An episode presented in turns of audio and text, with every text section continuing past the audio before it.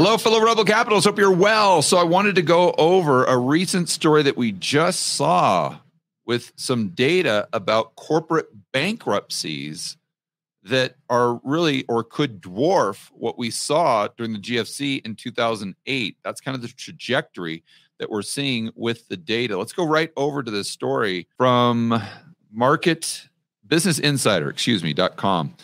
Headline, U.S. corporate debt defaults surge 176%. You heard that right.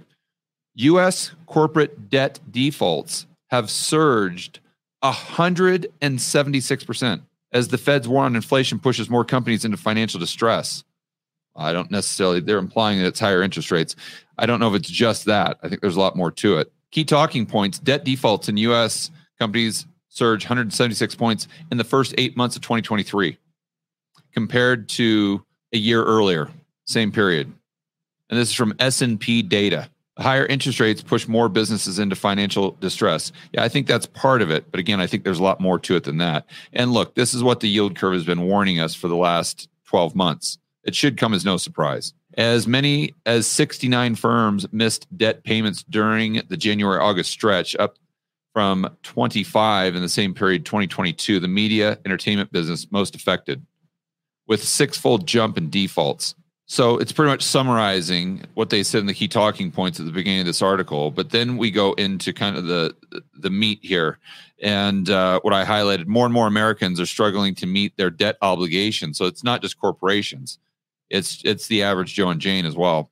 After the Fed boosted benchmark borrowing costs by more than 500 basis points over the past 6 quarters to tame inflation. U.S. firms are barreling towards a giant wall of corporate debt that's about to mature over the next few years. Now, I want to keep in mind, this ad is really annoying. Okay, sorry about that. Geez, these ads are so annoying. I'll give you guys a little insider information right now. We are launching a website next week. It's going to be huge. We're going to make a big announcement.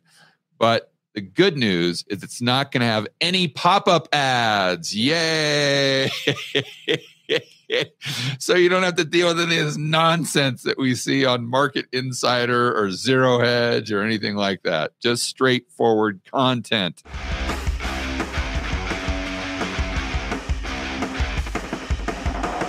Hey guys, I want to remind you to check out Rebel Capitalist Pro. This is the incredible online investment forum that I have with investment experts Lynn Alden and Chris McIntosh. It includes professionals such as Patrick Ceresna from Macro Voices. He specializes in options. Tony Greer, commodity trading. Jason Hartman, real estate. And Brent Johnson with Macro Economics. If you want to build wealth and thrive in this world of out-of-control central banks and big governments, Rebel Capitalist Pro is the resource you need. So check it out today at georgegammon.com/pro. That's georgegammon.com/pro. We'll see you inside with the fellow Rebel Capitalists that are taking their investing to the next level.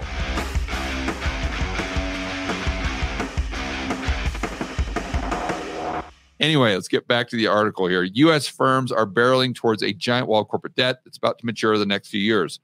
Now, this is according to Goldman Sachs. This is not George Gammon with his economic tinfoil hat on. Goldman Sachs strategists said in the note last month, the investment bank estimated that $790 billion of liabilities are set to mature in 2024, followed by $1.07 trillion in 2005. In other words, this is a slow-moving train wreck that we're watching play out right in front of us. They say mounting debt-related stress in the corporate sector is also pushing more companies into bankruptcy. Oh, that's duh. We could have come to that conclusion, I think, without your help, Mr. Market Insider. More U.S. companies collapsed during the 6 months through June than any half-year period since 2010. Now, they're talking about 2023 here. Let me read that again. In 2023, during the first 6 months through June, We've had more companies collapse than any point since 2010. In other words, the GFC. Silicon Valley Bank, Bed Bath & Beyond, Lordstown Motors, MediaMath Holdings are some of the well-known names that went under this year. The surge in U.S. corporate failures likely embodies a greater economic risk that many in the market have not accounted for, and could be an event that dwarfs the 2008-2009 financial crisis. And that's Stephanie Pomboy saying this, who's fantastic. If you don't follow her on Twitter, you really need to. I know she does a lot of work with Adam Taggart over at Wealthion. But if she's ever on, Wealthion's fantastic just in general, but especially when Stephanie's on there, I'd highly recommend taking the time out to listen to what she's saying.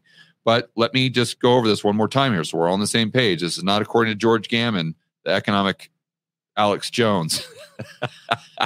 This is according to Stephanie Pomboy. And by the way, if you don't know, Stephanie used to work for Stan Druckenmiller. So she's no slouch. But according to Stephanie Pomboy, used to work for Stan Druckenmiller, the surge in U.S. corporate debt failures likely embodies a greater economic risk. And she's saying this economic risk could dwarf the 2008 and 2009 financial crisis. So that is just another story, along with every single other one we've gone over today, that we're going to have to really pay close attention to. I mean, man, when you combine that with what's happening in China, and then you combine that with what's happening here with commercial real estate and everything that's going on in the residential housing market, wow, this could be kind of an economic perfect storm. All right, guys, enjoy the rest of your afternoon. As always, make sure that you're standing up for freedom, liberty, free market capitalism. And if you want to see more of the most recent stories, the most important stories that we have gone over on this channel, Josh will put them in a playlist. You can check that out right here, and we'll see you in the next video.